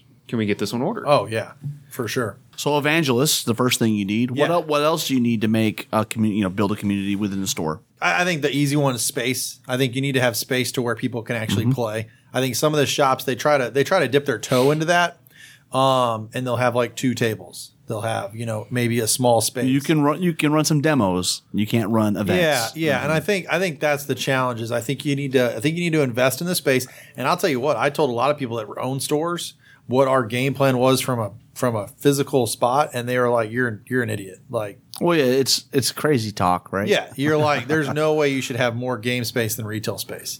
And I was like, "Okay, whatever." Uh, but we got a good deal, so we, we we went with it. So I think you have to have the space so that you can you know make it to where somebody comes in and they you know it's not a burden to try to get a game. And then you have to have the hours too. And I think that kind of goes in with the space. You know, one of the other challenges a lot of stores try to cut some of their overhead by, you know, they close at eight o'clock, close at seven o'clock. Mm-hmm. Well, it's really hard to build a community if everybody gets off at five. They Yeah. barely get to the store by five thirty. Yeah. and then you're locking your doors at seven thirty or eight o'clock. We stay open till ten. We allow gamers to continue gaming until ten thirty, and then you're out. Right? That's in my mind. We're giving people three and a half hours after seven to play a game. There's not a game in here that should take that long Yeah. if you start at the right time. And so I think you have to have the space, the ability for people to play. And then also too, you know, and I'm talking all location based, right? Yeah. The reason why we picked our spot is you've got the other problem is around dinner time. What'll happen is people will go get in their car mm-hmm. and they'll go somewhere to go get some food, and rarely do they come back. Unless it's really close. Whereas you create fellowship, I couldn't build a kitchen yet. That's something we want to do down the road is build Yeah. a full cafe. But we picked this spot because there's a Wendy's, a Freddy's Steakhouse, a Baskin Robbins, a Chinese uh, food place, and there's a Taco Bell, all in the same basically parking lot. Yeah, you can wanted walk to there. walk and bring the food back. And man, I know that from church. You get people to all eat together, like you, you're good. Like if, if you're willing to sit down and have a meal with somebody and shoot the crap, you're going to play games with them. Um, unless you're Matt. Matt doesn't like eating with us very often. Well, that's because we, we're unhealthy swines. yeah, yeah. The He likes to be all healthy, you Yeah. know, all that. I jazz. So I think those are the kind of the nuances of what you need to do. And I've seen some stores do a good job with that. With like, they'll have their Uber Eats, they'll have their you know pizza places, they'll have all that stuff you know readily available for Some people. stores will actually own a Domino's. Right, like that's cool. I, I wish I would have done that first. That probably would have been the smarter uh, piece. But I think all the things you do to make it easy for people to come together makes it. Then the next step is they stay. They stay Right. and they and and then it's and then it's a full day's activity and full night's Yeah. activity. And then when you're spending the money that we spend on some of these models, it's not that out of that's not that crazy when you think about some of the other stuff that you could be doing because you're getting, you know, after that big investment, you might spend 10, 20 bucks here and there, but you're getting a lot of free entertainment after the fact. I mean, models are forever, right? put down video games because it's okay. Socially, what am I getting from this? If we're gaming together, we're just focusing on whatever that video game objective is, and that's it. Like some of my oldest friends, that's how we were keeping up after college. And I put it down because it's like I, I'm not really getting to keep up and know my friends because we're focusing on one outside objective, and it's like, hey, how are you and your wife doing? Everything good? I see on Facebook. We don't have that type of interaction. Whereas this is like you get to develop a friendship mm-hmm. with it, Definitely. and you actually get to have it's really the full definition of community. Well, that's why we play tabletop know. games, right, rather than video Yeah. games, because we want the social interaction. That's why we don't In person. allow that in the shop too. Like a lot of Yeah, people have asked, the why LAN don't part, you have computers. computers? Why don't you have mm-hmm. electronics? Why don't you have that? I'm like, I'm not interested in that. People don't know how to talk to each other today. No, this because they're all on their yeah. phone and their iPads and their and their Facebooks, as as Mike says. Face, the Facebook. The Facebook. the Facebooks. Sorry. I like to put them all together. The Twitter, Yeah. the Facebook. You know, they're all. But I mean, one. that's what I was actively looking for. Is it's okay? I'm putting that down because I'm not really communicating. It's more of like get over there faster, get over there faster. Okay, shoot, shoot, shoot. Okay, now we're done. So it was really shallow. It was really just a Superficial. shallow, superficial mm-hmm. area, and it was like, nah, I want something a little more permanent, a little more sustaining. That kind of like your point of this is a place where I can get out of life and be like, hey, I'm looking forward to this. It, building it's relationships. building relationships and it's something to look forward to. I know what you mean. I, I when I was when I started first having kids, I couldn't really get out and game. Uh, even though one when one of my kids was born, I actually ran a tournament the same day. So that, that, that was down the road. After you have two, it's, they're not as important. Next episode. But Luckily, uh, she doesn't listen, so he'll be all right. But like I tried that. I tried playing the video games too, and I just I didn't really get I didn't really get anything out of it. Like I just didn't get. Yeah. And for some people, it's great. Like I I get what you're trying to get out of it, but to your point, like I'm trying to build relationships with people. I'm trying to get take a break from all the other stuff going on and have a conversation while I'm playing something and not losing my mind. Yeah. because that's the other thing too. I'm just horrible at video games now. Yeah. Well, I'm Uh, yeah. the the Twitch and stuff. I just can't. I can't. I'm not twitchy enough Yeah. to push the buttons fast and fast enough. There, I mean, there's certainly other benefits, right? Of, of trying to build a gaming community within a store. Obviously, you sell models, right? Well, oh, that's yeah. a whole other. Might I throw in something you're already doing? Variety. I mean, just variety of games. We're not stuck with one game system. Like you were saying, cross pollination. Right. And that's awesome because sometimes, even though, I mean, this is a Kings of War podcast, I it's my primary game. Every now and then, it's all right. I'm ready to put this down. Let's let's do something else. Let's get some other flavor, some other variety in there because that just adds to the richness of it. No, I, I think you're you're right on. When you have a group, it's it's really funny when a group actually gets together and decides they're going to play a different game, like and a whole mm-hmm. wave of them will. So that really helps out the store Yeah. because you got this group that's already agreed as a as a you know as a gaming group. Like there'll be you know four or five people, and they'll say, "Hey, we really want to play this game. Can you get it in?" Well, one, if I don't carry it. I mean, that's a real easy one, right? Like, okay, you're all getting it. Cool. That's Well, nothing we but profit. one, just one big order. Yeah, Yeah. nothing but profit. And then once they start playing it, you see it catches on. Well, now all of a sudden, that's how I bring in a new product line. Right. And so you'll have people that'll come in, they will touch into that game, and maybe that's the only game they live in. And then they start building their own group around that game. And now all of a sudden you see a secondary, you know, pod of uh, of another community growing, all because that one group said, you know what, we're going to give this game a try for like 90 days Yeah. you know, and then they come back. You look, I saw that happen with the Blood Bowl league that we did last year. Like, there were guys who looked at me in the face and said, "I don't buy GW games." Who would that Right? be? They were like, "I that? don't, I don't do that." And I will tell you what, there was at least three that had Yeah. told me that. The guys who played nothing but Bolt Action, Yeah. nothing but Kings of War, nothing but some other games, and they were all in the Blood Bowl league. And they already had teams too, which was funny. And they still bought the rules and bought the stuff. So Yeah. it's not all profitability, but what it allowed was now all of a sudden you got guys who aren't used to these other guys playing games with each other that is outside their realm, and then they're willing to dip their toe into other games. Mm-hmm. Well, what you're talking about is cross pollination. Yes. Right. Good segue. Obviously, that's one of the other things that I think a store facilitates better than anything else. Right. Like, is the fact that you've got multiple communities for different game systems all under the same space. Let's talk about that. You know, you you you have the ability to cross pollinate, but how do you make that happen? How do you get 40 key players, you know, to, to play Kings of War? no, I think I think one of the big things, and we've seen this with we've seen it mainly with uh, when we first opened. We did this with Bolt Action and uh, Conflict Forty Seven in their games, and I think it's something that, if not for some of the things that have happened in the last year, we probably would have you know really ramped that up. But we we opened the store with actual full demo armies. And so that was one of the things. One of our guys who got who helped open us this open up the store was really into Warlord. Like he got himself Was this Morgan or who? yeah, Morgan got Morgan himself- Evans. Yeah, Morgan mm-hmm. Evans got a sign done, everything else, and you know he was going to give Warlord demos. Mm-hmm. We we had demo armies that we built, mm-hmm. and so it made it really easy because you're like, come out, and we had the orange field to play, and so then you I had somebody, that. yeah, like Matt. He that's that's the first time I met you is you Yeah. getting into bolt action, and when you have that community and you have that stuff available, you're able to immediately pull somebody in. And they've got cool stuff to play with. Like when you put cool models in somebody's hand, they're there. Yeah, demoing with like unpainted models, not and, cool. And like when you showed up with your Kings of War, like your ogres and your different and your different armies, you tell somebody, "Hey, I want to give you a demo." Well, you again, you sit down, you give them armies to play with. You Right. give them an end product, right? It's like giving some, making somebody drive the car off the lot. Every salesperson that sells cars tells you the key is getting someone behind the wheel and getting him to drive the car. Then it's getting them to take it home for 24 hours, and more than likely, you're going to sell them that car. Yeah. it's going to lock in. You do that with the the product too but having it available. If you don't have it though, and you're not, and you don't tell a guy, okay, you know, hey Rob, here's an army to play with. You know, hey Morgan, here's two full armies that we know exactly what the rules are. You've got these available. You you give them those things, mm-hmm. and then add on to it leagues.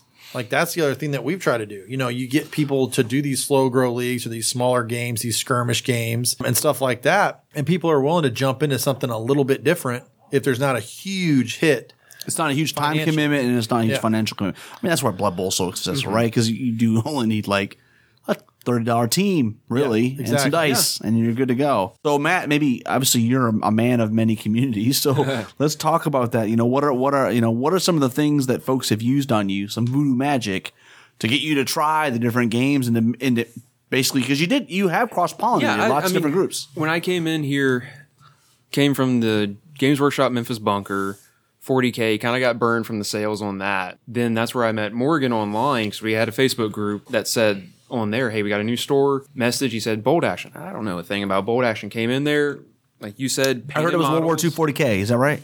World World War II uh, bolt 40K. action. World War II 40k. Well, Conflict 47 is like the fort the, Is the Oh, weird okay. war weird stuff. war stuff. Okay. But we did actual just vanilla Bolt Action. Yeah. And first time ever doing um, tabletop gaming, I was like, that was fun. Yeah. Then I think the next week was another Bolt Action Nice. Like, ah, I'll show up, and I think that's when y'all had a raffle for who gets a starter army box. Yeah, that so And I- and let's I stop there for a second because you know I think that's something that people don't f- figure out. Like you can offer discounts, you can offer prize support, you can do stuff like raffles when you're in a store, right? Oh, there's there's yeah. financial Oh, yeah. money behind it, right? And obviously you have all the relationships with the suppliers, the manufacturers of the games. They're they're gonna help you. They're gonna step in and, and try to help where they can. So sorry, Won a starter army box, and it's like, hey, we've got Americans, British, and Germans. you want a starter box? Yeah. And Wow, it that's was pretty good. Uh, I'll go Germans. Then we were playing that pretty regularly until we had a big games day on that Saturday, and I think that's where I met you and Bowen playing Kings of War. So it was like immediately the fantasy, the big blocks. It was ooh, Lord of the Rings in your yeah, head, right? it's Yeah. like all Yeah. that. Yeah. That, that was all the stuff that originally back in the day. That's what I wanted to do. Right. Went Didn't from know it was cigarettes to alive. weed. That's what you did. Yeah. I just skipped cigars entirely.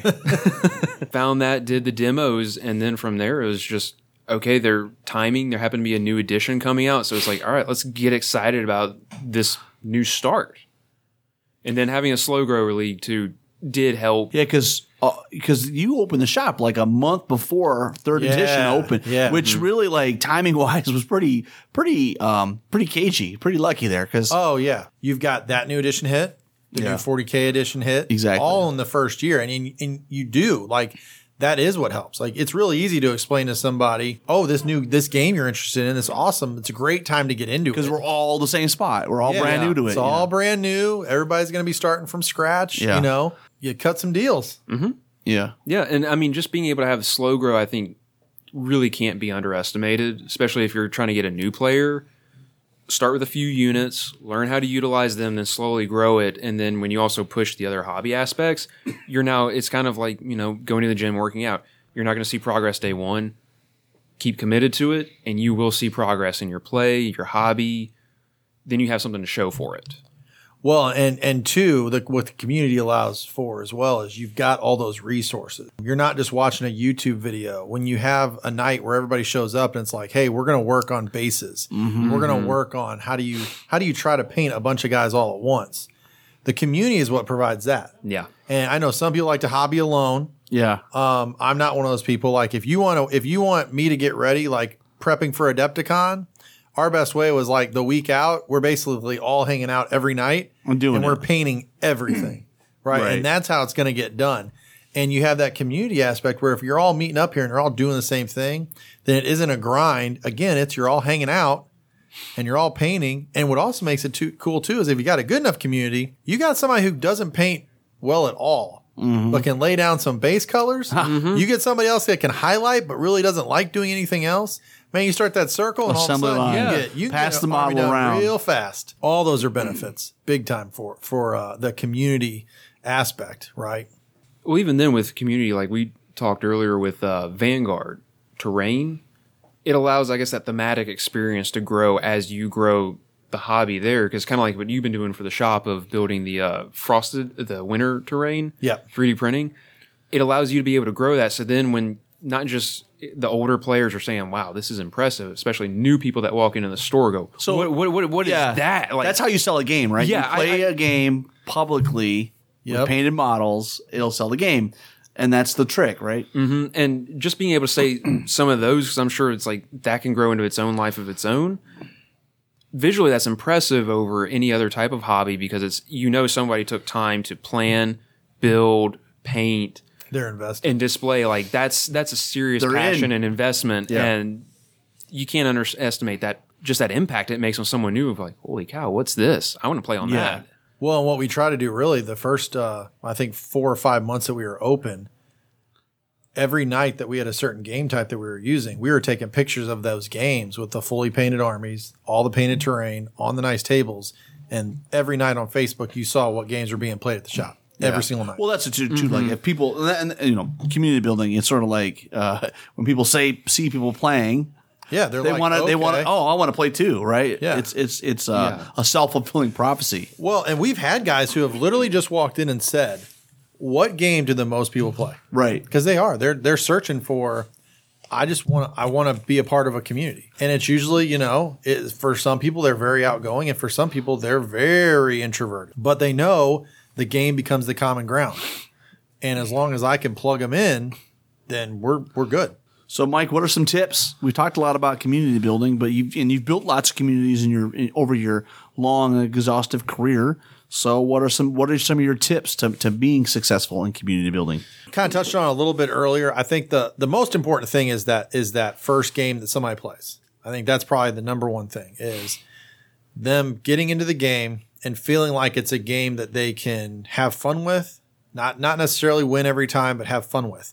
So I think it's not basically crushing someone, right? Like realizing when you're getting ready to show somebody a game, it's not about you winning, it's about you enjoying the fact that someone else is starting a new game. So, live in the fact that it's a selfish thing that you're hopefully going to have a built-in Yeah. opponent. I'm looking at Matt. You know, Yeah. I mean, I play him every week. Yeah, Because I, you know, that was an investment that was well made. Yeah, exactly. And that's what you're that's what you're really looking at. And that's a hard lesson to give some people when they're not community minded. Like I've seen guys that are like, "Well, I'll give them a demo." And I'm like, mm, no, we're good. I'll, I'll figure out somebody to give them a demo. And it's almost kind of mean, but I've seen people basically get a demo and then never come back in the building. Right. So to me, that's number one is do you have people who are willing to sacrifice for the long term goal? Or do you have people who are looking for just that short term, you know, hit? Like, okay, I got to crush somebody. Well, it's like, well, you crush somebody who has no idea how to play the game. So I think that's it. Like, first of all, those ambassadors, those ambassadors of the game, number one. You got to pick the right ones. Got to pick the right ones. They got to be willing to play um, a game of teaching and enjoyment for the other person. And I think, you know, from a shop perspective, I think the number one thing is making it easily accessible. Right. You know, Matt brought up a second ago, like him winning a raffle, you know, one of the mm-hmm. nights that we did Bolt Action. when we've tried to do the different leagues and stuff like that, you've seen it a couple times with Vanguard and Yeah. Kings of War, is, you know, if we decide to make a push with the community to say, hey, this is something we're going to do, take the financial hit as a store. Get them in the game. Yeah, if you need to, if you need to provide some discount, not we're not saying you know long term because that's not good for the overall hobby. But if you say, hey, for the two to three weeks, we're about ready to do three. We're going to do three at the shop as we start the Vanguard, the Blood Bowl, and I think an Age of Sigmar one. We're going to roll out some offers that says prepare yourself for these leagues and for these slow grows we're going to offer a deal that then in turn you're able to get somebody in the door and it doesn't feel as hard. We saw that with we did our 40k league when the edition dropped. We were basically like these start collecting boxes we're going to sell them for this amount mm-hmm. which is way off what they cost. We had 10 15 guys that all Yeah. signed up and about five or six of them Well, you're not going to have 100% retention, but Yeah.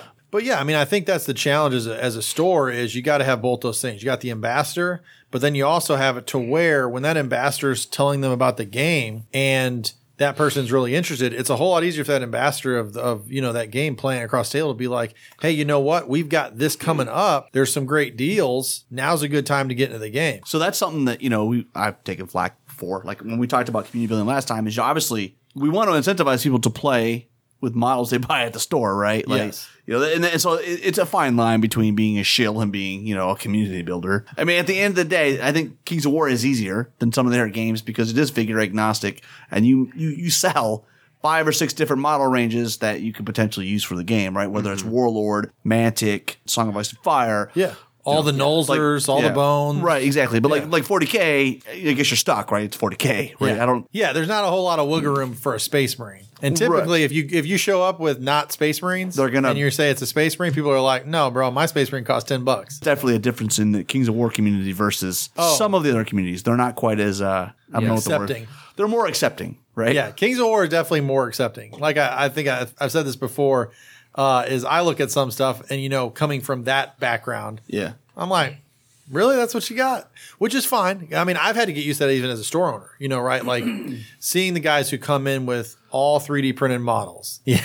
that that is really a that I mean, outside of this topic, that is a concern. I, I know probably a lot of shops is we have a lot of guys who have come more blatantly. I'm not going to buy models from a store. And you got to find other something else to buy, but there's only so many rule books you can buy, right? Yeah, exactly. And I think, you know, I haven't I haven't created anything to make that an issue, you know, but that is something, you know, from a community standpoint, you have to watch out for that too. Is because all of a sudden you got a guy making a secondary living in your shop by selling 3D models. Like we had that happen on our store Discord in one of the Uh, community groups I remember that. where they were like they're starting a business and basically advertising on all Right. my social media platforms. We had to kind of contact and be like, no, You need to like set your own Facebook page up. yeah, do your own stuff all the way off to the side. Like, I, yeah, because right now you're trying to openly steal your business. yeah, I, you know, it's it's a it's a slippery, it's it's a gray area. It's just like you know one of those things where as a community, but you do you have to watch out for that stuff too, because as as much as the community can be really good, the community can also be kind of bad because they can you know start going down those other paths. Like, Well, the trick is to find that balance, right? Like with Oh, yeah. yeah, like buy an army, print an army, buy an army, print. an- You know, find that Even with, middle like the ground. icons I made for Kings of War. I came to you. Hey, you've got the 3D printers. Do you mind printing this for me? Right. So, so what Matt's talking about is he actually had a sculptor sculpt a fist, Mm-hmm. which is a, For- three, a 3D fist, which is going to be your Indomitable Will token for, the your- army. for your Kingdoms of Men list. Mhm. Yeah. So then my player knows I've got Indomitable Will in this unit and does it has it been popped? you printed them because obviously in our service we maybe chat about in the past is that you've got 3D printers here, resin and PLA, right? Oh yeah, we have all the printers, and that and that's really where the borderline with this last issue was. It's just like, dude, mm-hmm. we we actually do. Yeah, so you're a little bit different. Mm-hmm. Like a, nor- a normal store wouldn't be offering that as a service, but you, No. you're, you're like added added uh, salt to the wound, right? In that you could potentially be selling that customer that print, right? Oh yeah, yeah, and so it's an interesting one, and I don't even know necessarily if that's even a great idea for a store. Uh, 'Cause- to sell the stuff. oh, to even have the printers and stuff, it's Oh. it's, a, it's a big time sink. But for for a lot of stuff, like for Matt's thing, it was really easy. You know, Yeah. some people they they do they'll they'll send me a whole list of files for a whole army and everything else. And I'm just like, oh, buddy, no, we're not doing that. I was like, first of all, you're not going to save money doing it. like you're only going to save money printing your own models if you have all your own machines. Yeah. So you're still going to make an initial investment. You're going to you're going to invest a lot up front. So make a good choice. But it, it's it for me though to get back to like you know Community building. Yeah. community building side is you know just having the different people you know bringing new ideas too like that's something that i think from a store can actually help out a store really really well is people will come in they'll get into a game and they'll ask the question like you may have been a you know let's just say kingdoms of men is your main army but you're coming into a new store it's like what does everybody play yeah. well, right now there's three of us here, and we all. I I only play Kingdoms of Men. Mm-hmm. You guys have multiple stuff, but somebody new, like we were doing So they, Vanguard, play something different. they'll play something different. They'll go grab something off the shelf. Yeah. Or even some of your more tenured players that are part of that community. Once they've played a certain list for a while, They'll get tired of it. They'll Yeah. get tired of it. Mm-hmm. They'll jump to something else. There's talk about what's good. Yeah. You know, I see that in mm-hmm. Discord all the time is like all of a sudden there's just this huge run on some other army. And next thing I know, I've got special orders for all this stuff. I'm like, where did this come from? Right. You know, and that's the community having because if you ask me again, I can't know every game, but that community starts that train down that track, and then all of a sudden we got all kinds of stuff that we need to get at the store. We're kind of wrapping up here, but what else? Well, I mean, I can. I got some other things that it's helped Yeah. too. Um, you know, benefits for us, you know, too, is the terrain stuff, right? Like we talk about having great terrain, having cool stuff to build on, things like that. One of the things to try to encourage people to do, and we did this when we first opened, was getting people to actually work on the terrain. Oh, yeah, right. have 'em come in and help their paint. ideas. Mm-hmm. They help paint the Build. terrain. Mm-hmm. When we needed some different tables to be built, the community helped out with that. And what that does is it locks in that this is their house. Well, they invest. It's like anything in life. If you have them invest, if it's if you want them Yep. to make it feel like it's their decision, you have them invest. And they feel like there's ownership in that. Yep, yep, definitely. And I think that's one of the key things, you know, uh, going to some of the tournaments, right? Like we talk about, you know, not necessarily right now, um, but I think that's a thing for a store to help drive that is opening up the discussions. Uh, hey guys, we're going. These guys are going yeah. to Adepticon. Who's going? We got a team for Kings of War. We got a team for 40k. What's the plan? Yeah, yeah, like when you connect those people, it just it takes all those things to that next level where people don't actually get burnt out on the games.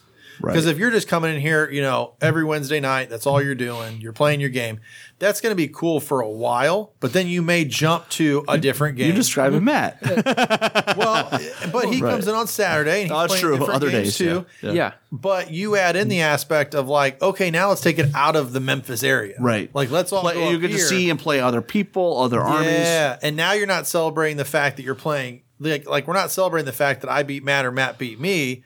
We're celebrating the fact that we both went and played a bunch of people and we can talk about those other games and Right. talk about mm-hmm. what happened. And we're rooting each other on in an environment where it's not 1v1 and Yeah. i think those are the kind of things that i i've seen the best communities where you have a big group and then you've got within that big group that core group that will then go to events together. Mm-hmm. And they come back and they talk about it. And usually what happens is You get more people next you time. get more people mm-hmm. and then you get more people and you get more people and it roots out the people who like discourage the game because those people will always be on the fringes right so you got your community you got your fringe people who i find just complain about games Right. and then you got that like interior group, which is just like, hey, I'm going to come in, I'm going to play one or two games a month. And you got that core group that's like, I'm going to play every week. And then within that core is the ones that's like, I'm going to travel, I'm going to play, I'm going to this. Mm-hmm. But they're all important because your fringe people usually are the ones who play multiple games. Yeah. And then inside of that, you got people that probably play one or two games. And that core group is if I'm one The, of the those lifestyle gamer, right? That- Yeah. That, plays one big one game mainly. And I know if I'm a fringe or if I'm on the outside group, I'm coming to you and saying, "Hey, I'm thinking about doing this with Kings of War. Yeah. What do you think?"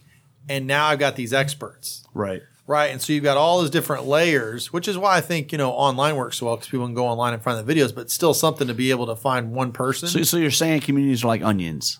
yeah, there, there's layers. There's layers. There's layers. But I think those are all benefits um, that keep people from getting burnt out because then too, people, you know, they, they want to dip their toe in those different parts of the hobby in that group. Right. They don't always want to go play the try hard. They want to go play different types of people. Yeah.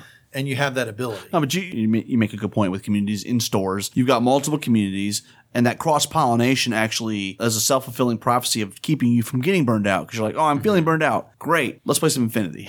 Yeah. or Yeah. let's go play whatever. Right, and you have that ability because it's all accessible. It's all here. Yeah, on the same and, and to and to the point of you know the the variety of games, right? You may have some people that are diehard, you know, only Mantic, Kings of War, whatever. They'll jump into another game because they don't have to build or paint models. Sure. That's their break. They're like, okay, or or if if I want to they're- focus yeah. on this, I'll go buy X Wing Armada. yeah. Where you, mm-hmm. models are pre painted. Yeah. Yeah. And so it's like I can jump into that game with no time commitment, Right. just a financial commitment. And oh, the store did a sale, so I'll jump in now. And Yeah. then boom, you know, It's almost like you've done that to us before. Yeah, exactly. Yeah. Two other suckers. Yeah. Yeah, exactly. There's a sucker born every day, right? So, what other tips do you have for building communities in stores that we, that we didn't hit on? I think we kind of hit on it, but having a tournament like before Oh, like, COVID, make it the- we yeah. had tournament because Yeah. what that signals to us as the community is I'm here to stay if I want to have a tournament and I want to host this.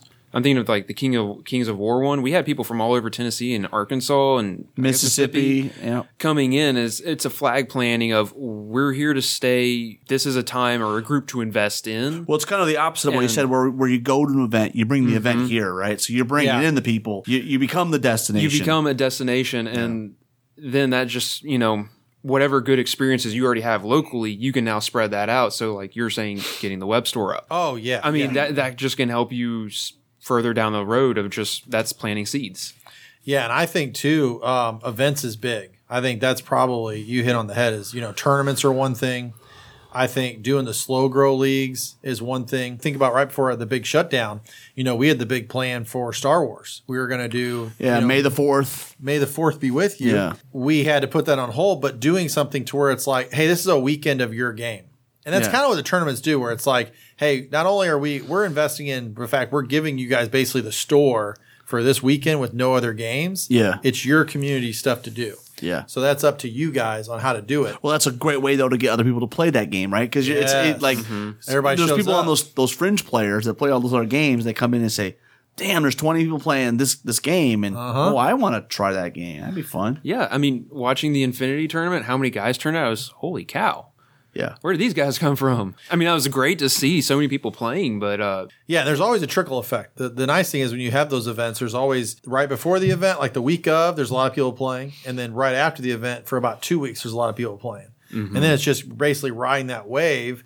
That if you don't have a regular person coming in all the time, Yeah. you don't necessarily always have that. So that's you know again, from a community standpoint, it's good to have your regular nights, and then it's good to have regular events. You know, if we are in a perfect world, the goal would be is you'd have your one night a week, and then you'd have basically an event at least every two months, something, some kind of event that mm-hmm. pulls that community in Back together. That's like this is your day, even if there's only like this is your people. day. Yeah. I'm gonna put banner up and say that. I mean, but that's the truth. Yeah, Like know. you, you literally, it doesn't have to be twenty people. It can be six, and you just tell those six people, it's like, hey, we're still, we're still going to promote your stuff. Like this is your day. Exactly. This mm-hmm. is your your event to like. Well, yeah, I don't think the size of the community matters. Like No, in the sense no, of how yeah, I mean Like we had one. What was it? Six people for Kings of War. It was. I'm gonna say it was October. We did a little narrative. It wasn't a huge yeah, tournament. yeah, yeah, yeah. It- for our narrative event. Yeah, Yeah, yeah. it wasn't huge, but I mean, it was still it's fun. Kings of War Day, and it was a good day. Oh, yeah. and you you had new players. You had guys who had only played like three games that mm-hmm. decided to Yeah. show up. Those are kind of the best though, in the sense that it's not competitive, right? So Yeah. like it, it decreases the burden on people, the nervousness of just show up. It's not. It's just for fun. Just Yeah. not not keeping score. Well, and you bring up the good point. Like, I don't want to deter from the fact of like when I say events, like from a community standpoint, Yeah. you've got you have what what I find is if you're doing something for your local community, have an event where winning isn't the big prize. Right. And when you're having something just to have a tournament, try to get the community to help you with the tournament. Like, especially if you think people are going to come in from outside. Like, if we ever are able to, you know, we've talked about, I want to get a GT level size event back in Memphis that has Yeah. multiple game systems, everything. That's one of my goals. One of my goals by the end of the year is we have enough of a community here that we've got enough people to help us make that happen. Mm-hmm. And that's what we're, that's what we've cultivated. We've got enough people to where we can have people run these different events and then bring their own community together to make the event happen because now everybody owns it. Like, so when we celebrate the fact that we were able to accomplish this, you're able to now to say, no, it wasn't one person. It was 20 people that all accomplished this event. Mm-hmm. And again, all those different wins makes people take ownership in the overall process. Cause I think there's a lot of people who say the war room is their store. Yeah. Not their mm-hmm. store to go play. They say, no, this is their store. I've had people tell me who the owner of the store is before yeah. My because of how much they've talked about it. yeah. And it's not me sometimes. That's awesome. Which is funny, but I don't care. And I don't, I, those people I don't usually correct. I just laugh at them after they leave. But it's like, that's really cool to, for somebody to mm. have the conversation outside of Well, the to say- community has a sense of ownership. Right? Yeah, it's like that's Yeah. my store. This is what we did. Like when we built this store, which was awesome. You know, not even playing games. We had ten guys. Yeah. who were literally in ninety degree weather, putting shelves, grinding yeah. metal, painting tables, all for a store that was supposed to open two months before and kept getting pushed back. Right. And so, you know, those are the kind of things that, you know, you can't really ask for more of. And, and just how you are successful overall is people willing to put in the time. And they fluctuate. The key is to have a big enough group so that when somebody's life gets in the way or they Or they get have a burned baby, out or whatever. Yeah. it's it's what, you know, will keep everything going. Exactly. Final thoughts? I think we've hit everything, really. I mean, because that's a lot of what impressed me and made me, like you said, made War Room my store is all that. You've got multiple people. So I know if Kings of War, if Rob's not here on Saturday, I got Bowen, Swatley. I mean, there's a host of people that I can rely on being here that I can get a game, I can learn something new, or there's going to be something that's going to happen. Yeah, and what's good is you're going to be here too. Like, and then you, you Yeah, say- you're discounting the fact that you're part of that, right? You're, Oh, yeah. Well, but that's it. Like, and that's Yeah, the 'cause- thing that you try to get across to everybody who wants to have the community. And that's the tough part. That's my challenge to anybody who wants a community. If you want a community, even if you're not the main guy, you got to drive it. be Help- the one yeah. who's there consistently. Because when the main guy can't be there, you want to have that opportunity for somebody Well, and it should be bigger than one person, right? It should. Yeah. Yeah. Mhm. it should. And when you get there, instead of it being there's one person to play, there's a choice, right? Mm-hmm. And there's people that they're not going to play the new guy. You just know that. But people are playing. Yeah. Right. And I think those are the those are the things, you know, when someone says to me they're trying to do this community thing, you know, but they're not the main person, they're not this. You don't have to be the main person. Just show up. Yeah. Show up, be your part, find your role. I was, I think I was 15 years old when I was going up to the shop every Saturday locally to go play 40K. Within about three years, I was the consistent one who is now in charge of it. I didn't go up there to be in charge of it. I just showed up because I knew there was three or four people there to mm-hmm. play. And people just take their roles. And what was great, I left for four I left for seven years for my local scene to go to college, grow up a little bit, and then got to come back. And fortunately for me, I walked back in and the same thing we started was still going on. there was a group playing the same game. Well, yeah, that's awesome. and I came back into it, and we were able to just continue that on. And that's you know everybody's got to do their part. I think that's good to take us out. Everybody keep countercharging. Thanks for listening, and we'll see you next time on Countercharge. Please let us know what you thought of the show by emailing us at counterchargepodcast at gmail.com, on Twitter at countercharge15, or by commenting on the Countercharge Kings of War podcast Facebook group. If you enjoy the show, you can help others find out about it by leaving positive reviews on iTunes. Until next time, keep countercharging. Music is a composition of Kevin MacLeod and is licensed under Creative Commons.